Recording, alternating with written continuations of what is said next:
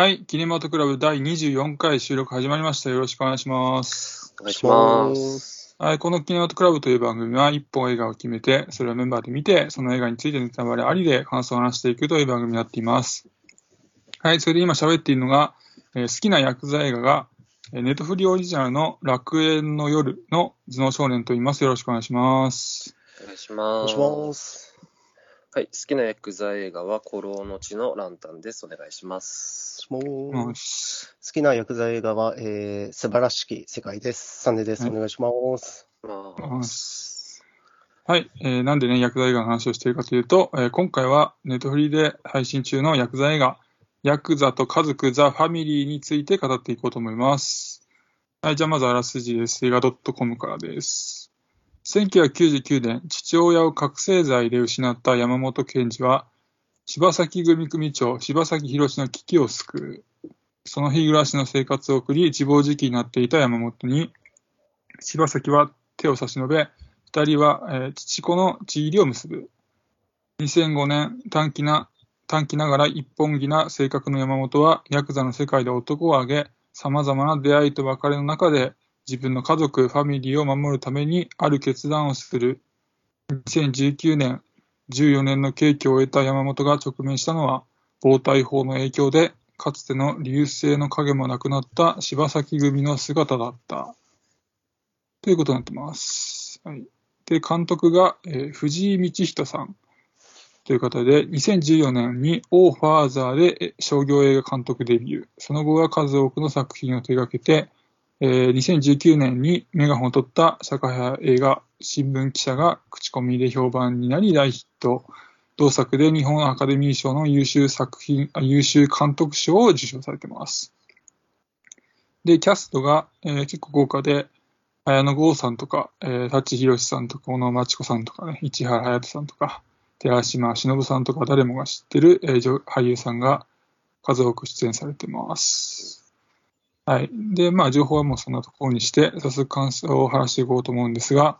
えー今回、あの、サハルさんの方からありがたいことに感想の DM いただいたので、先にそれを読ませていただいてから、僕らの感想を言っていこうと思います。いつもありがとうございます。はい、いつありがもとうございます。えー募集されていたヤクザと家族の感想を書かせていただきます。本作の感想の前に、私は現実、フィクションともにヤクザが大嫌いで、特に結婚して家族や子供を持とうとするヤクザを見ると、極道のくせに人並みの幸せとか持とうとするな、とカチンときます。話を戻しますが、本作は特に派手なシーンは少なめで、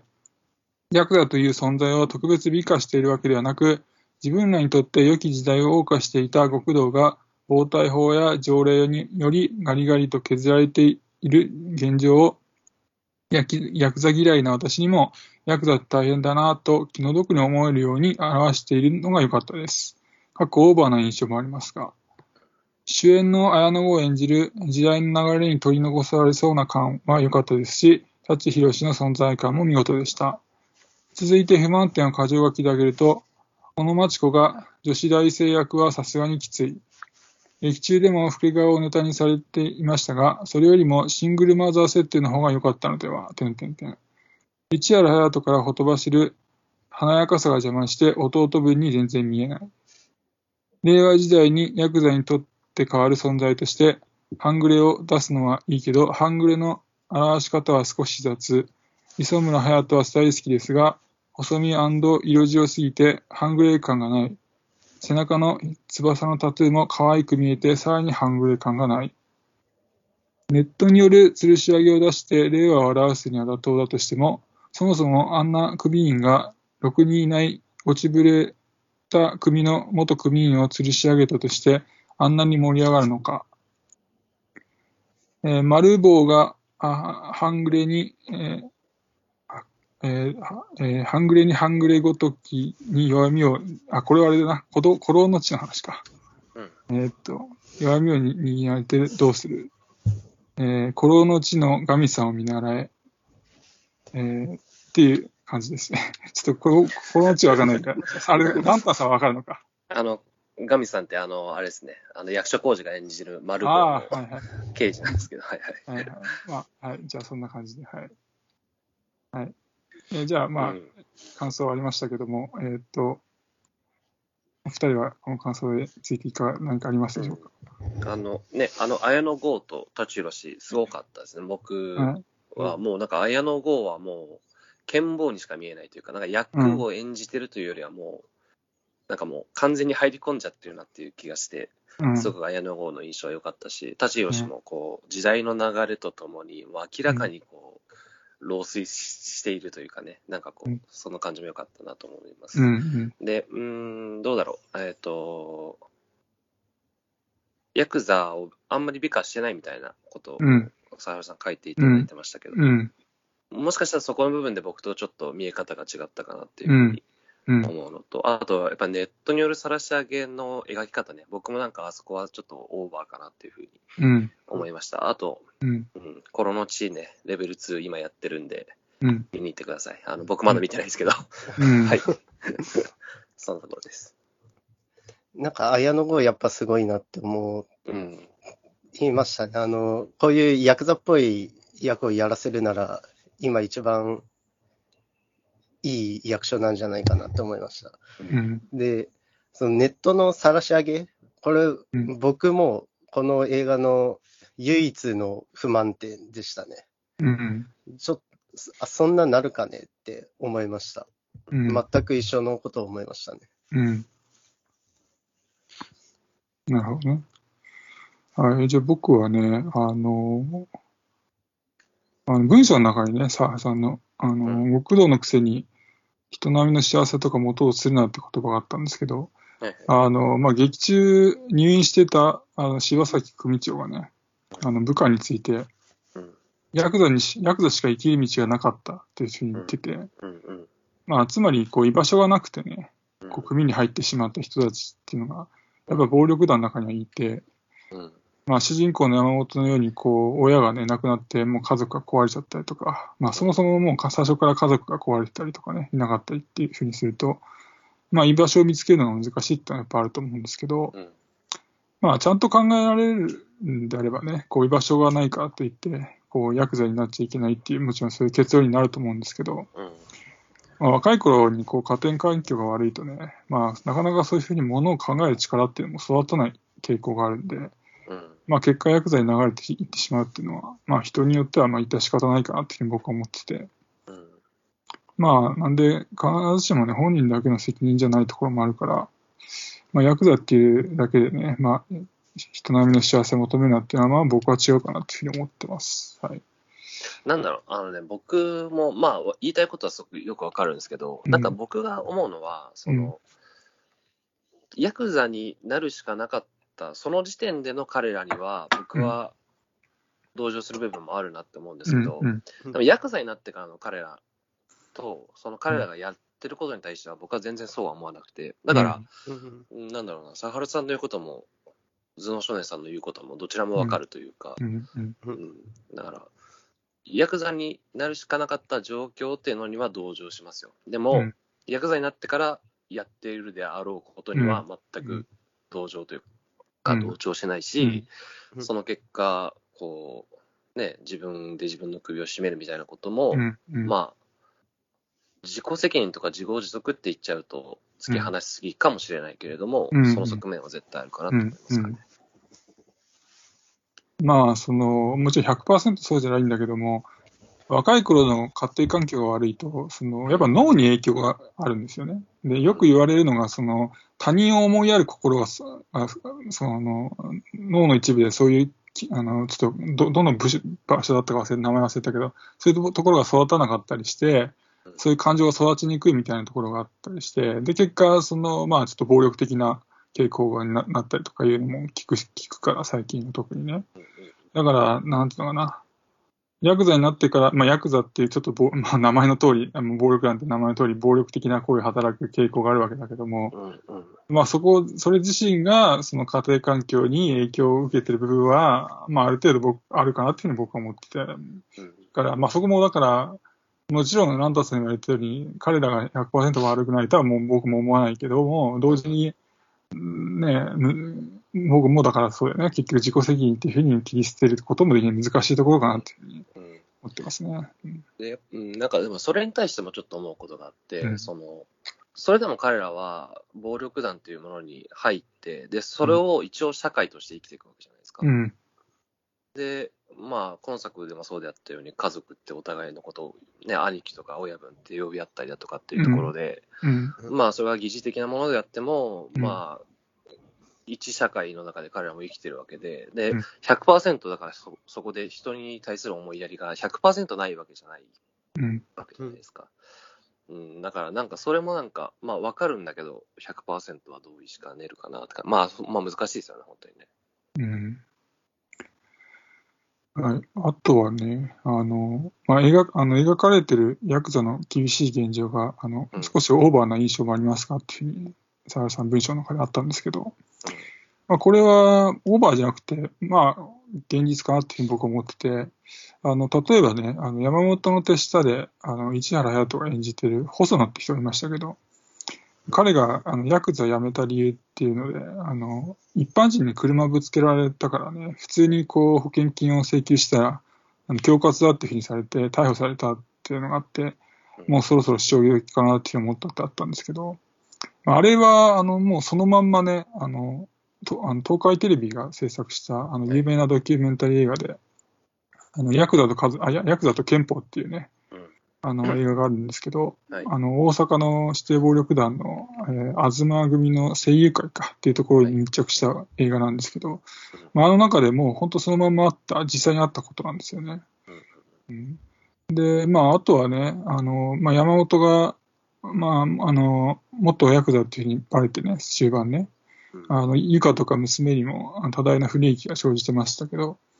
あの、ヤクザと憲法ドキュメンタリーの中では、あの、父親ヤクザっていう理由だけで、あの、その子供がもうどこの幼稚園にも保育園にも全く入れないっていう状況が描描かれてて、まあ、なんで、まあ、今作で描かれてたヤクザのとかね、その周りの人の厳しい現状って、まあ、決してオーバーじゃないかなっていうふうに思ってます。はい。うん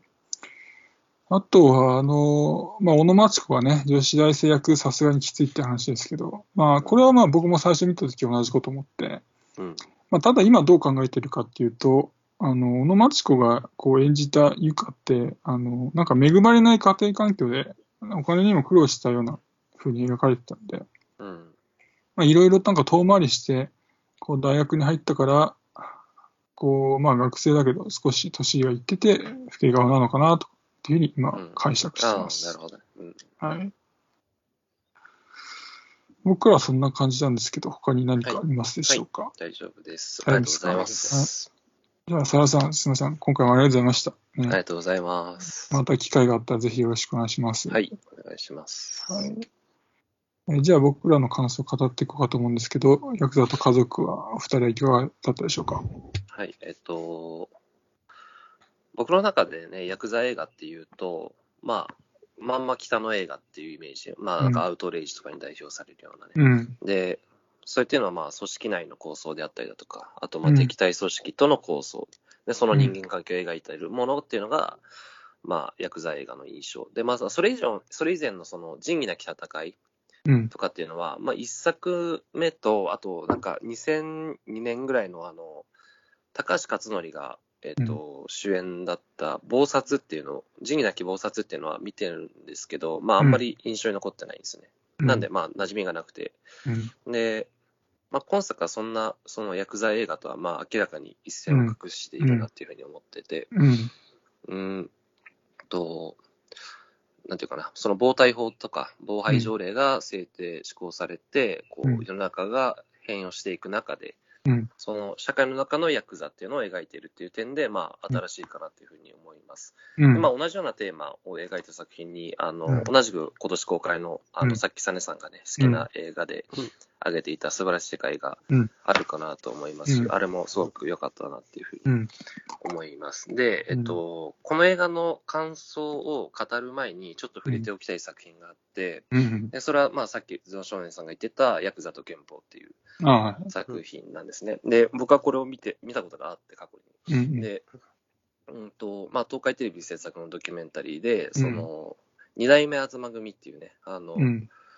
暴力団の、うん二次団体である二代目声優会っていうところに、まあ、うんカメラがあ密着して入っていくっていう、えー、とドキュメンタリーなんですけど、うん。そこ、その時点で2014年とか2015年の話で、まあ、もうすでに防対法とか防廃条例っていうのがもう定められてて、うん。で、うんえっと、ヤクザの立場っていうのはかなり弱くなってると。うんっていう中で、その憲法に定められている法の平等っていうものにヤクザは含まれるのかっていうのがテーマになってる映画だったんですけど、うんで、実際、えっ、と、あの作品の中でも、その、えっ、と、二代目声優会、声優会の会長が出てきて、そうんの人権だったりとか、法の平等を、うん。法の元の平等を訴えるっていうシーンがあるんですけど、うん。なんか僕はね、あれを見たときに、正う直ん、うん、ふざけてんじゃねえよって思ったんですよね、素直に。うん。っていうのも、その確かに憲法っていうのは、すべての国民にその法の下の平等をうん。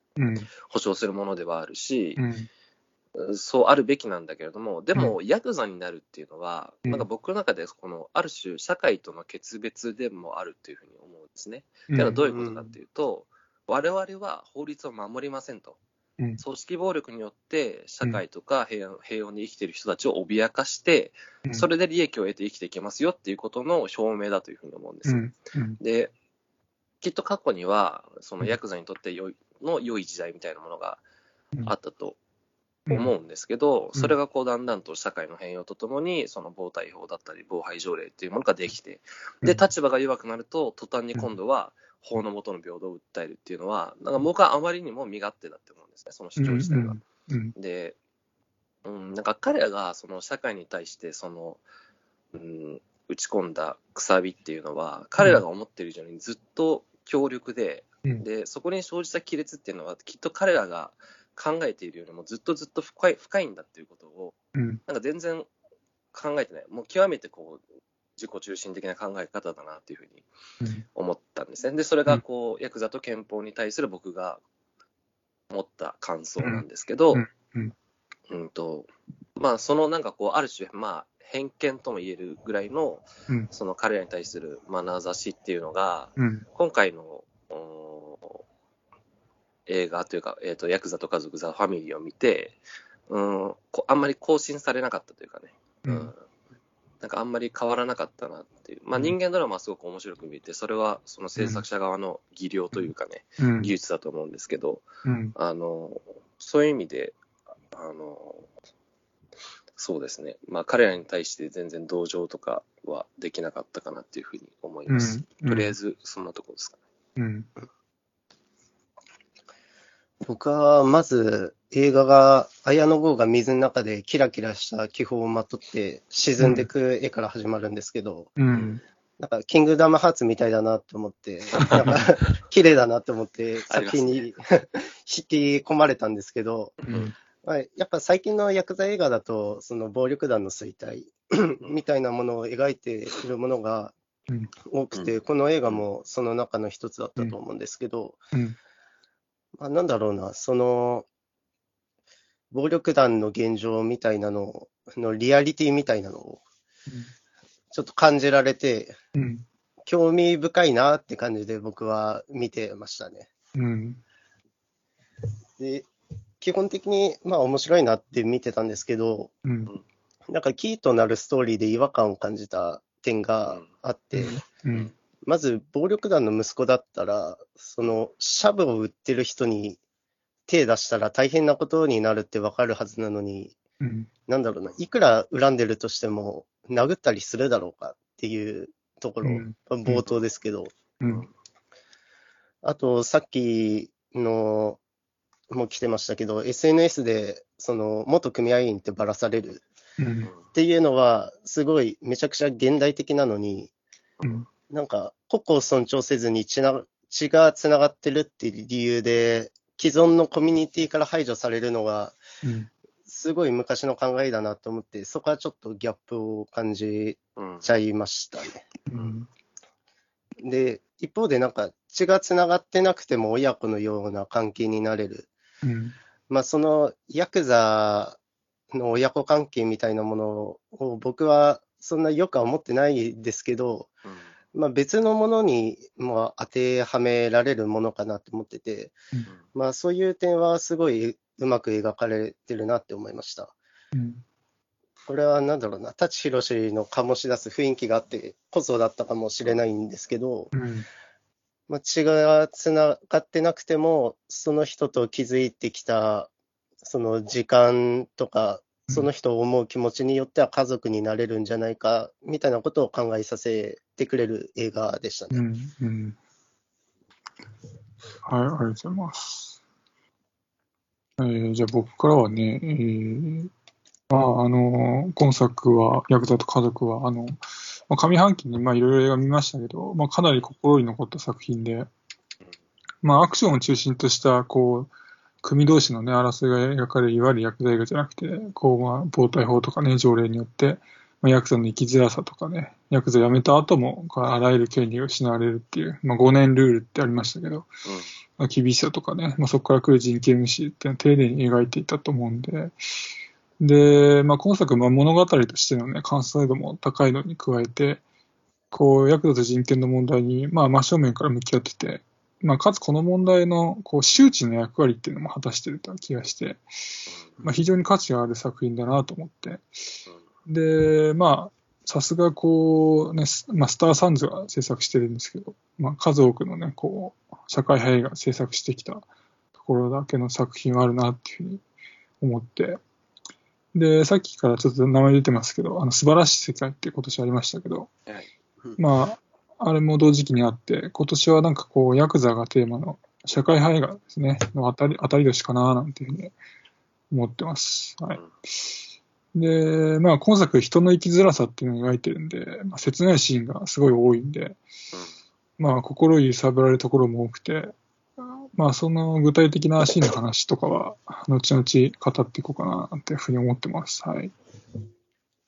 他はどうでしょうか？あの、さっき僕も素晴らしい世界と、おヤクザと家族は、えっと、うん同じようなテーマを扱ってるっていうふうに言ったんですけど、うん。でも僕は、この2作は明らかに全然違った作品だなっていうふうにうん。見なしていて、うん。で、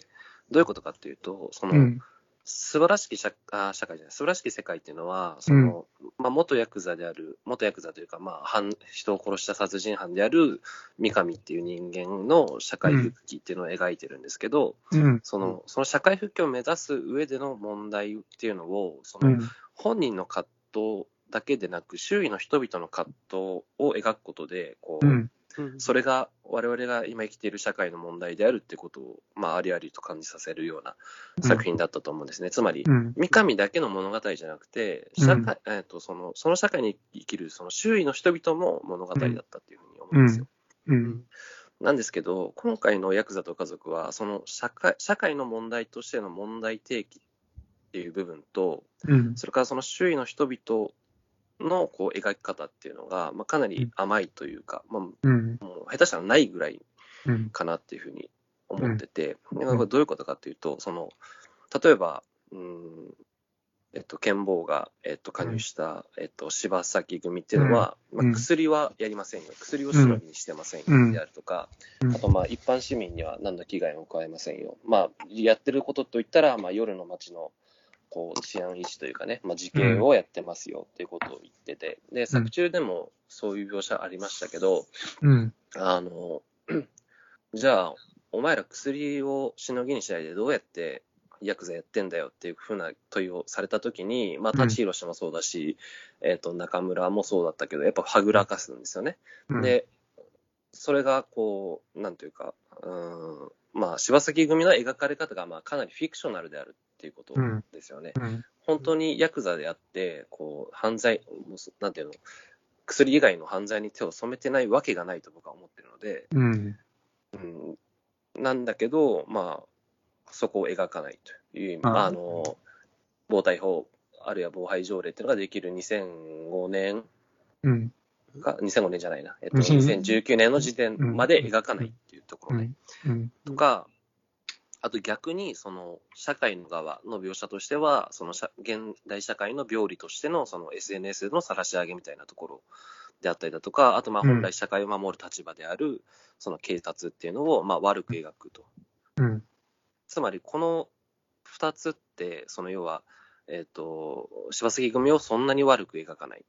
うん。で社会であるとか警察っていうものをものすごく悪く描くっていうのは、うん。そのヤクザであるとか、元ヤクザを同情を寄せるべき存在として、まあ、かなり都合よく描いてるっていうふうん。うん。僕は思ったんですね。で、うんこの描かれ方だと、そのややもすると、その他にいるマイノリティの人々と同様の存在であるかのような、なんか捉え方をされかねないというかね、うん。その単にこう、うん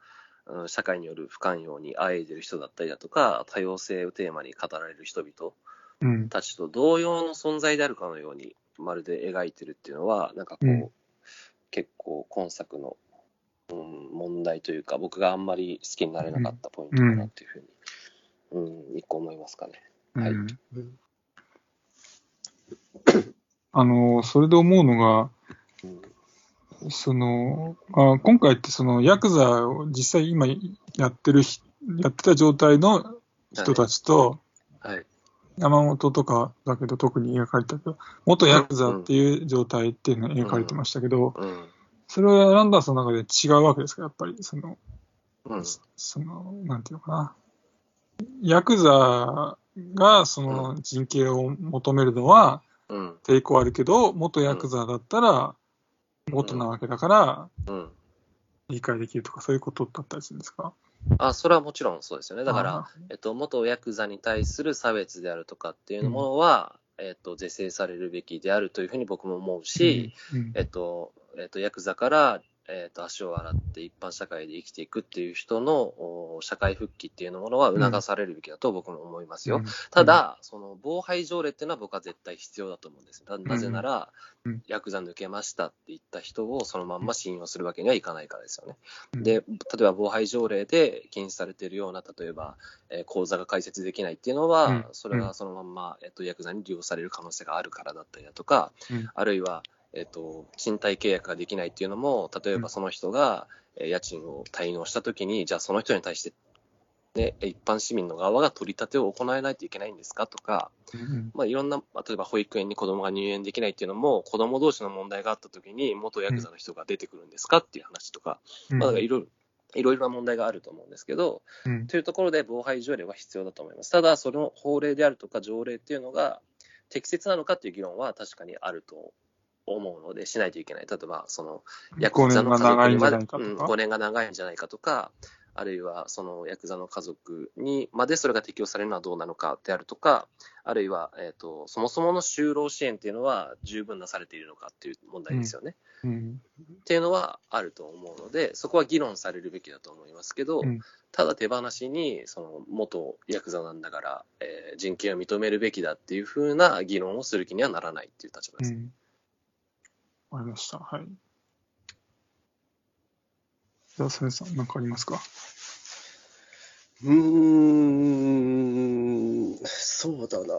僕なんかヤクザについてそんな深く考えずにこの映画を見てたんですよね。うん。単純にその家族のつながりとか、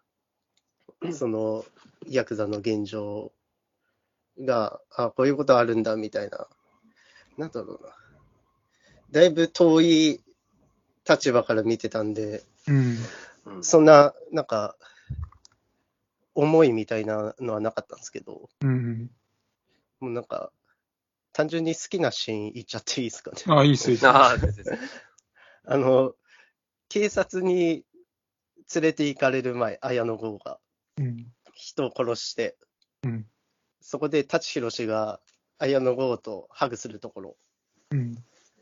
あれ、あのシーンで僕泣いちゃいましたね。うんなんか、もともとね、そういう暴力団の親子関係とかくだらないって思ってたうん。んですけど、うんいや、これは、まあ、家族、親子だって言えんのかなって、ちょっとうん。思っちゃうぐらい感動しました。うん。うん。あそこちょっと切なくはありますよね。あの、うん剣坊が無償入りする前に、あの、小野町子の部屋に置いてったのは300万ぐらいあったと思うんですけど、うん。こうんう、出所祝いには、なんかおそらく10万ぐらいしか入ってないであろう紙うん袋うんが封筒を渡されるっていうのは、なんかちょっとこう、ちょっと切な切ないなっていうふうに思いましたね、あのシーン。うん。うん。じゃあ、なんかね、シーンの話が出てたんで、ちょっと僕も心に残ったシーンの話していくと、まあ、切ないシーンが今作多かったんですけど、まあ、あのね、山本がね、14年の刑期を終えて出てきてからが、本当そういうシーンの連続で、まあ、まずあの山本がね、こう、まあ、久しぶりに再会した人たちに、もうみんなに距離を置かれるっていうのがね、見てて辛くて、なんかもう柴崎組と、あの、主に食堂の親子ぐらいしか喜んでないっていうのがね、なかなか大変ね、辛いものがあるなと思ったのと、あと、あの、若頭だった、あの、真面目な中村がね、一番薬とか手出さなそうなった彼が、まあ、それに手出して、で、まあ、それに対して、こう、山本に詰められて、そうすまんっつってね、言って、こう、自分で使ってるんですかって聞かれて、まあ、そこまで落ちてねえよっつって言いつつも、実は自分でも覚醒剤使ってるっていうのがね、また切なくて泣けたんですけど、まあ、こう、防体法やね、条例があるから、こう、ヤクザ続けても、まあ、2019年だとね、の時点だと、ヤクザ続けても地獄だし、なんか辞めても5年ルールと社会の厳しい目があって地獄っていう感じがして、それが切なくて、なんか中村なんかはね、頭切れそうな感じもあるから、なんか再チャレンジの機会さえちゃんとあれば、なんかやり直せそうな気もしないでもないな、なんていうふうに思いながら見ました。で、まあ、あとはや山本がね、ヤクザ辞めてからの話ですけど、あのまあ、ゆかとね、娘と暮らし始めて、山本にこう、幸福で普通の生活が一瞬訪れますけど、はい、それがあったからこそ、その後の悲劇が より辛くてね、残酷だったんですけど、まあ、こう、世間にこう、ヤクザがバレて、こう、仕事辞めざるを得なくなった、こう、ゆかがね、あまあ、山本がヤクザってバレて、ゆかが辞めることになって、山本にこう、まあ、あんたなんか好きにならなければよかったって泣き崩れるっていうシーンがありましたけど、あれがなんか本当辛くてね、本当山本はなんか死にたい気持ちだっただろうな、みたいに思って、あそこもきつくて。で、まあ一番心に残ったシーンどこかっつったら、やっぱラストシーンだったかなと思ってて、うん、まあこのかつて親友でね、同じヤクザの道を選んだ、まあ戦友ですよね、細野に刺されて、こう死ぬっていう山本の辛さっていうのは、まあ、旗から見ると計り知れないんだけども、まあ、しかしね、こう、まあ、サネさんも言われてましたけど、あの、海に沈んだとところで山本が、こう、笑みに近い、なんか安堵の表情を見せてね、なんかまるでやっと終わったっていう言わんばかりに感じで、これがまた切なくて。で、まあ彼の死後、こう現場にね、あの、山本の娘が花を持って現れますけど、まあ、彼女がね、こうそこにいた翼に、まあ、お父さんどんな人だったのって聞いて、出てシーンがありましたけど、ああれ、つまり彼女は、あの、山本をね、ちゃんと父というふうに認識して、そして彼をね、まあ、どの程度かわからないですけど、まあ、ある程度許してるわけですよね。まあ、これって、まあ、山本にとっても、まあ、観客にとっても救いだったな、というふうに思ってて、まあ、この絶妙な、なんていうかな、切なさと救いのバランス感っていうのが素晴らしかったかなと思って、まあ、このラストシーンはかなり心が動いて、心に残りました。はい。そんな感じですかね。うん、そうだね。僕もラストシーン、ラストシーンだけはちょっと泣けて、えっと、うん、ラストシーンっていうのは、えっと、市原隼人に、えー、刺されるシーンではなくて、あの、刺された、あ死んでしまった後、えっ、ー、と、剣坊が死んでしまった後に、えっ、ー、と、うん、翼と、あと、剣坊の娘っていうのが出てきて、うん、えっ、ー、と、お父さんはどんな人だったのっていうようなことを聞いてね、で、ちょっと話そうかっていうシーンなんですけど、あそこは僕もちょっと感動して、それはなんでかっていうと、その、翼は、父親のことがあってね、あの、最終的に復讐に向かおうとして、こう、それを剣坊が止める、まあ、食い止めるというかね、まあ、食い止めるという形で、まあ、この負の連鎖を断ったわけですけど、うん、それに対して、こう、過去の翼と同じように、その父親の過去を知りたいという、あの、女の子が出てきてね。で、それに対して、こう、えー、翼が、まあ、きっと、おなんていうかな、えー、よい、よかった、よ、いい思い出をね、あの、うん、あの娘に対して語ったと思うんですけど、最後には。うんまあ、そこは描かれませんでしたけど。うんうんっていうところで、なんかこう、あそこで、やっと剣坊がやってきたことの意味というかね、うん。っていうものが、なんかこ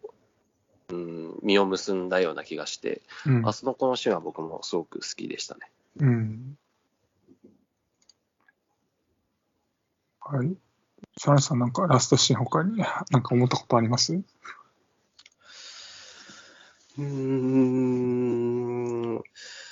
感動はしました？ラストシーン。か感動しました。うん。まあ、もし自分の親が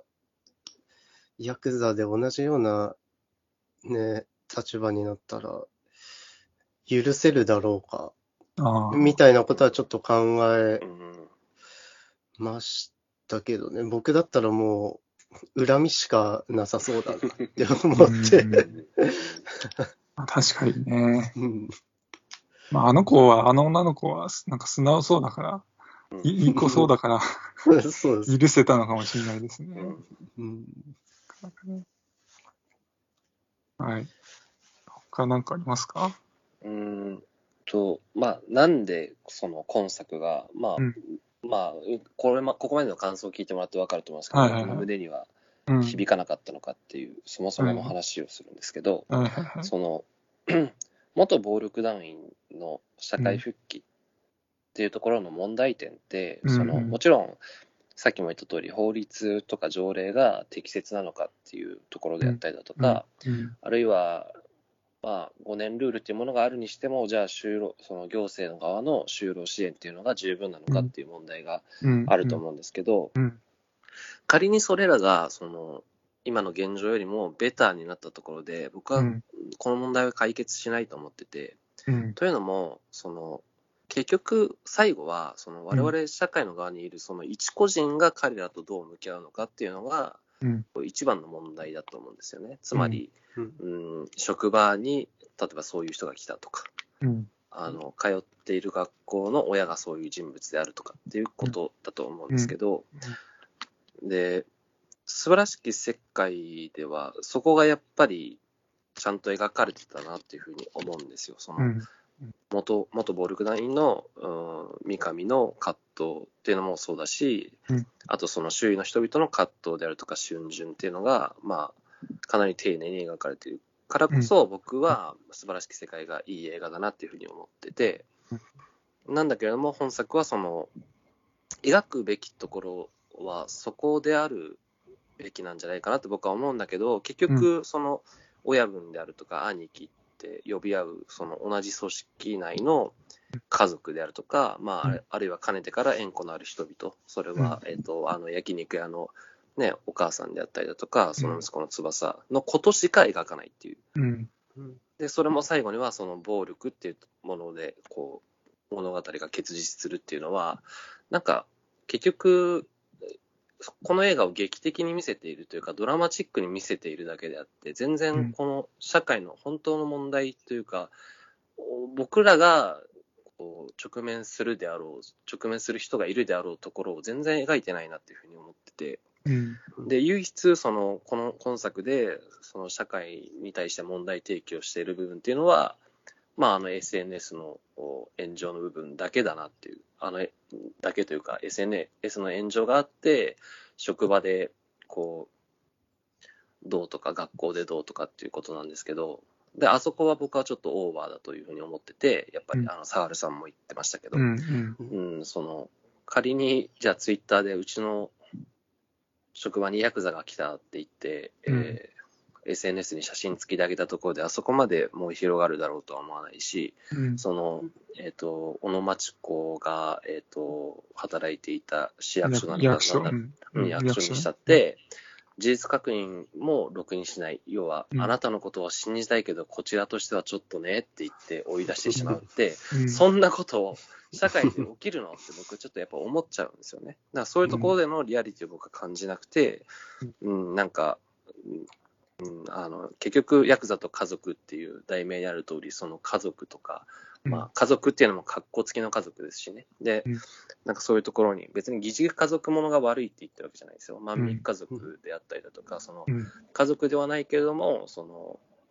うん、家族のように感じるっていうコミュニティは絶対あるだろうから、そこを否定するつもりはないけれども、うん。でも結局、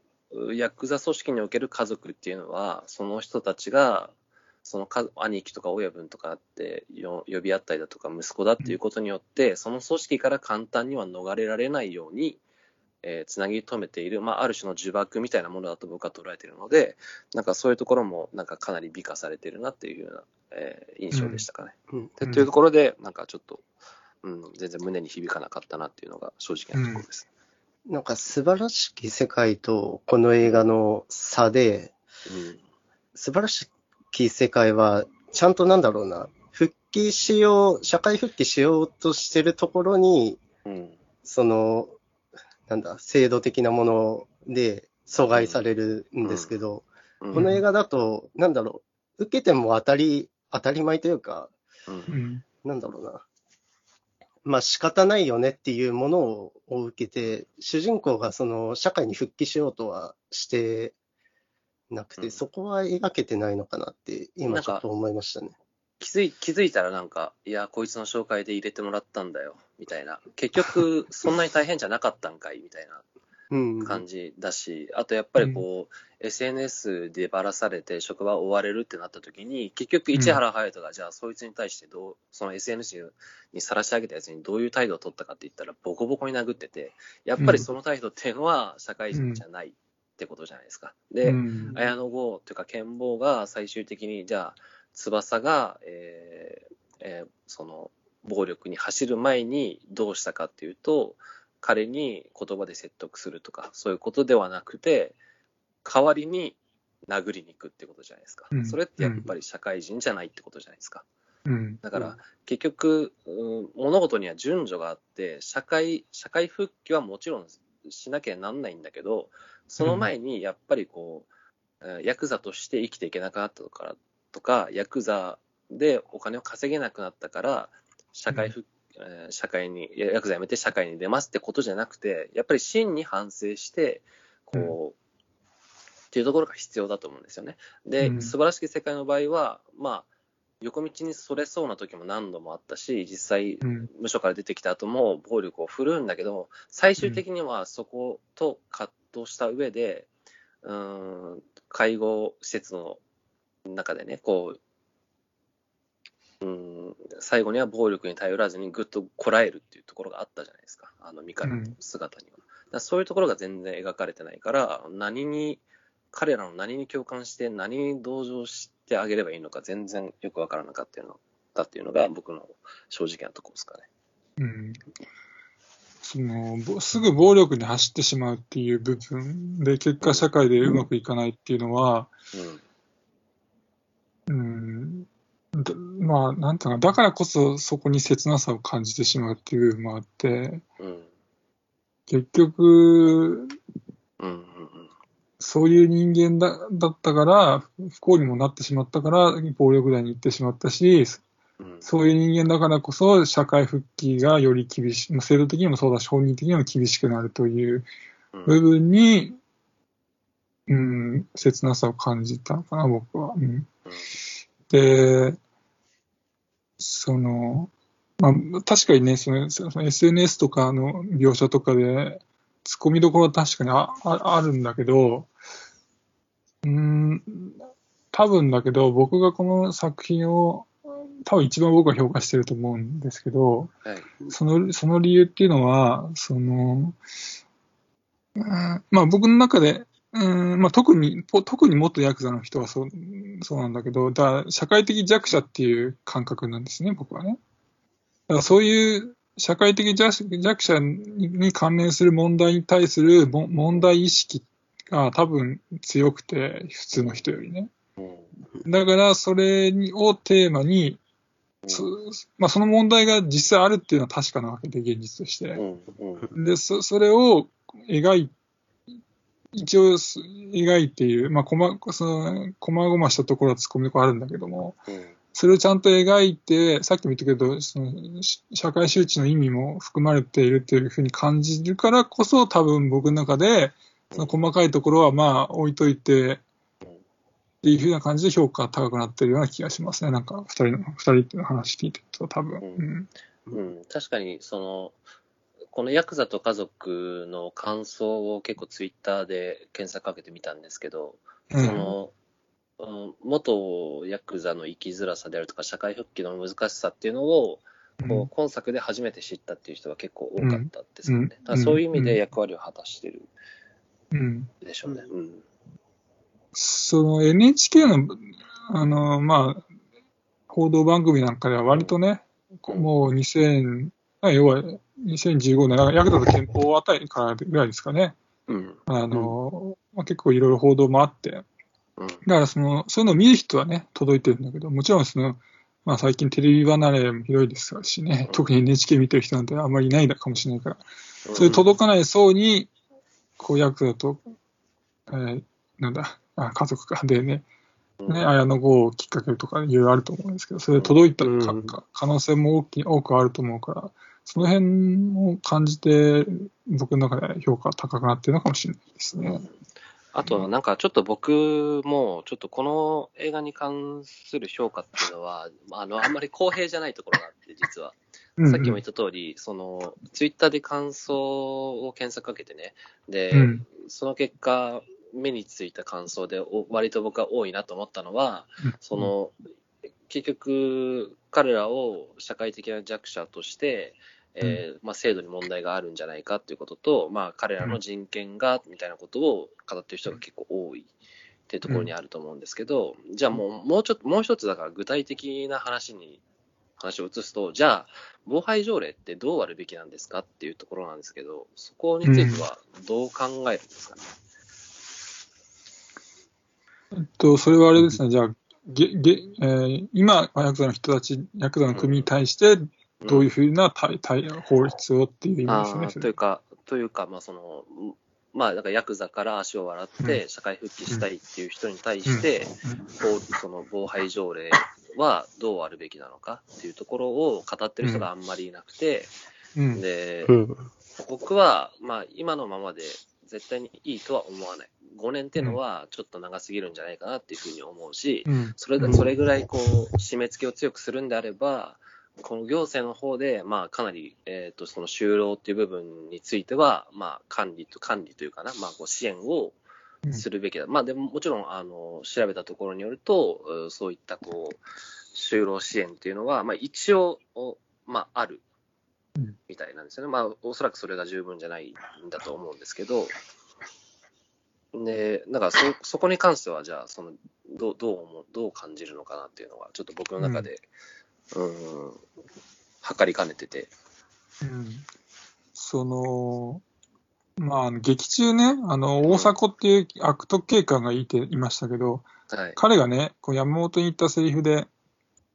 あの、ヤクザの人権は、当の昔いないお前たちのやってきたことを思えば当然だっていうふうにありましたけど、うん。うん、まあ、これって、その登場人物の言葉でもあり、その現実のね、社会の声でもあると思うんですよね。うん。で、こういう社会の声を多分、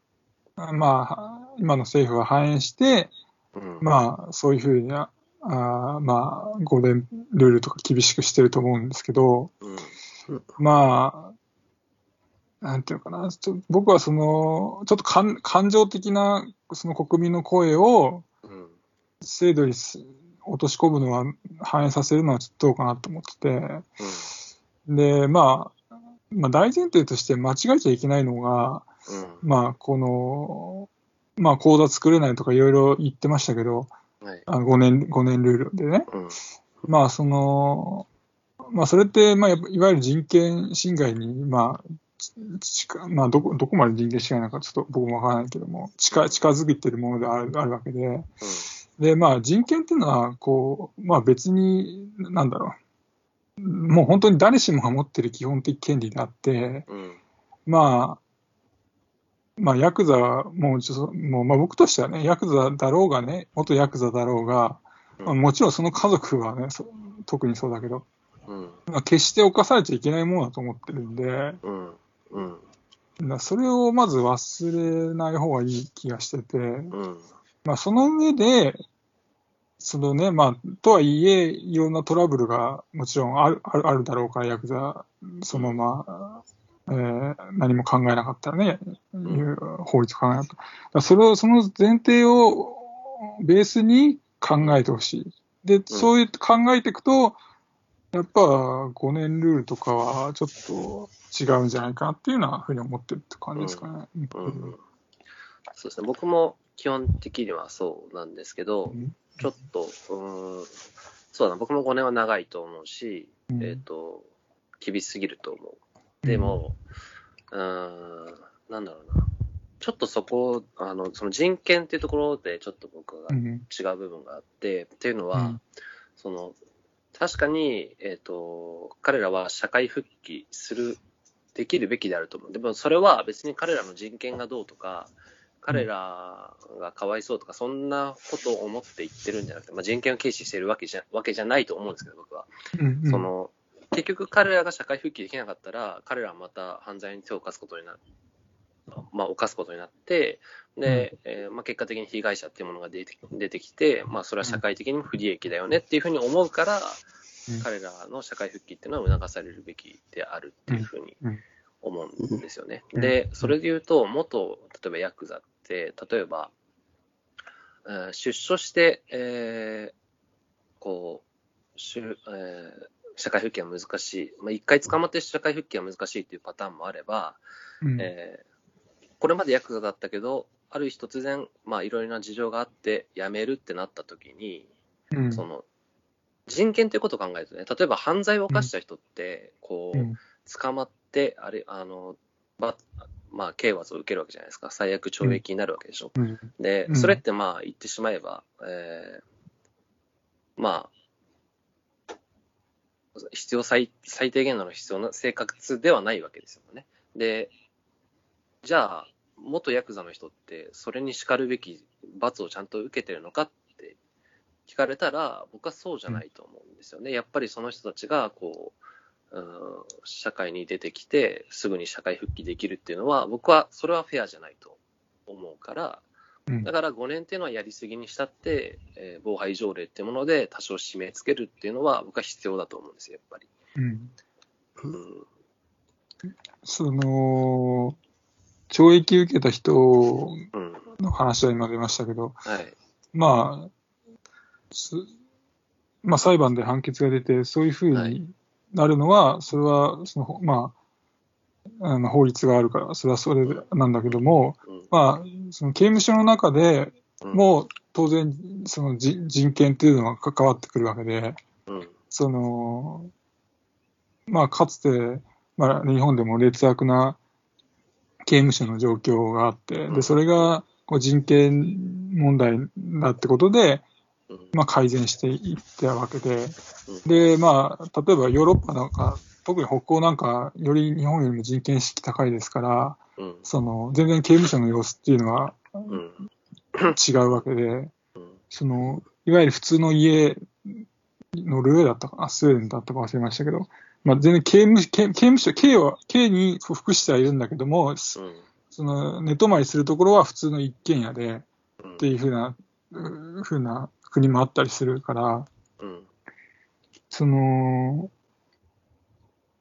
だから、その、捕まってる時は、もう、まあ、なんだ、その人権っていうのは重要であって、うん。で、で、まあ、ごめん、ちょっと話はまとまらなくなっちゃった。うん。そう、だから、僕も、だからその人権は大切ですよ。それはうん全員に保障されるべきであると思うし、刑務所うん。のお中に入ってる人たちになって人権がうん。もちろんあるんだけれども、でも彼らは自由には、えーそこから出入りすることはできないわけですよね。で、そういう意味であるある種の制限がされてるわけで、うん。じゃあ、その、お元ヤクザも暴力団から足を払いました、今辞めましたっていう人に対しては、じゃあどうなのって言ったら何もないわけじゃないですか。でも、うん彼はついさっきまで暴力団という組織にいて、うんその組織暴力に加担していたっていう事実はあるわけで、彼らに対する何らかの制限っていうのは僕は必要だと思うんですよね、やっぱり。うん。で、うんっていう意味で防犯条例っていうのは必要だと思うし、ただそこで5年ルールであるとか、えーあるいはその就労支援っていうのが十分でないっていうのは、僕も思います。だから、そういう意味では、あー僕とゾノ少年さんは別にたもとを分かってるわけじゃないと思うんで、うんうんうん、そこだけ、はうん、はっきりさせておきたい。まあ、だから難しいものないですよ。だからこそ、その結局、その、なんていうかな、えー法令であるとか条例では、えっ、と、十分じゃないから、一個人